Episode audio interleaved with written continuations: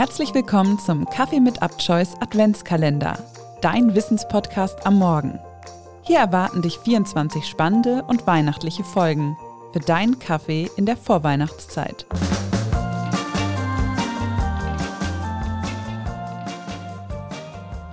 Herzlich willkommen zurück zu einer neuen Folge des Kaffee mit Abscheuß Adventskalenders. Heute aus dem Bereich der Psychologie. Hinter dem 21. Türchen verbirgt sich der Ringelmann-Effekt ein sozialpsychologisches Phänomen, was erklärt, warum der Einzelne in Gruppen weniger Leistung zeigt als alleine. Der Name Ringelmann-Effekt stammt von dem französischen Agraringenieur Maximilien Ringelmann. Dieser untersuchte zwischen 1882 und 1887 die Effizienz von Arbeitskräften in der Agrarwirtschaft. Dabei stellte er fest, dass die Leistung des Einzelnen in der Gruppe geringer ist als ohne Gruppenkonstellation. 1974 griff der Psychologe Ingham den Ringelmann-Effekt wieder auf, und zwar unter dem Namen soziales Faulenzen oder im Englisch Social Loafing. Zuvor war bei dem Ringelmann-Effekt stets unklar, ob dieser Leistungsverlust eher motivations- oder doch koordinationsbedingt entstand. Daher wiederholten Alan Ingham und Kollegen das Experiment und variierten die Gruppengröße. Hierbei verbanden sie den Probanden die Augen und ließen sie in Pseudogruppen an einem Seil ziehen. Die Probanden mit den verbundenen Augen dachten dann, sie zögen als Teil einer Gruppe mit am Seil, waren in Wirklichkeit alleine, wodurch sich der massive Leistungsabfall unter Annahme einer Gruppenteilnahme bestätigen ließ. Gleichzeitig ließ sich der Koordinationsverlust als Ursache ausschließen. Es war sogar so, dass die Kraft oder Leistung des Einzelnen mit Anstieg der Gruppengröße immer kleiner wurde. Im Rahmen der Forschungen zu dem Phänomen war eine wichtige Erkenntnis auch, dass der Effekt vor allem dann auftrat, wenn die Betroffenen davon ausgingen, dass im Nachhinein nicht genau ersichtlich sein würde, wer in der Gruppe wie viel Leistung erbracht hat. Sobald also die Leistung des Einzelnen nicht mehr eindeutig definierbar ist, scheint es so, als würde das menschliche Gehirn einen Gang zurückschalten. Die Ursachen dafür sind wissenschaftlich allerdings nicht ganz klar belegt.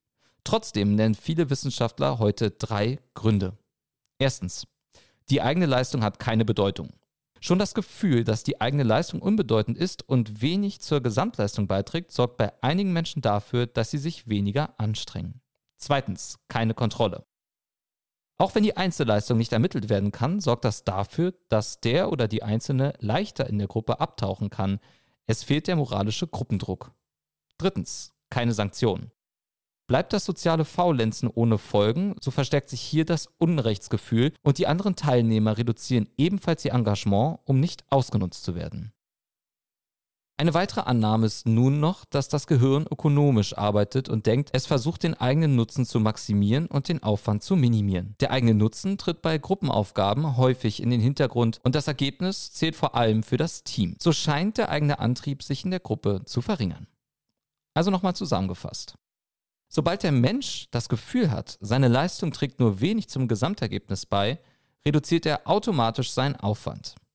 Diese Erklärung lässt sich mit ansteigender Gruppengröße intensiver feststellen. Wichtig ist hierbei noch zu ergänzen, dass es auch sehr auf die Aufgabe per se ankommt.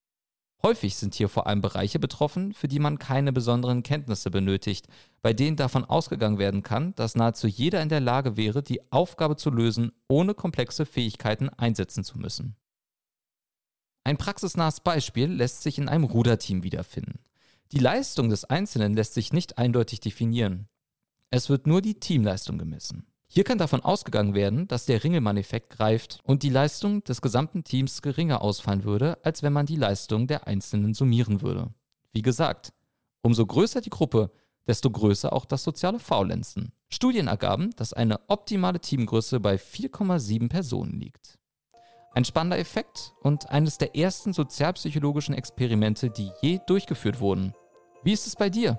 Hast du auch schon mal Social Loafing in der Gruppe betrieben? Lass uns das doch gerne bei Instagram wissen unter upchoice-de.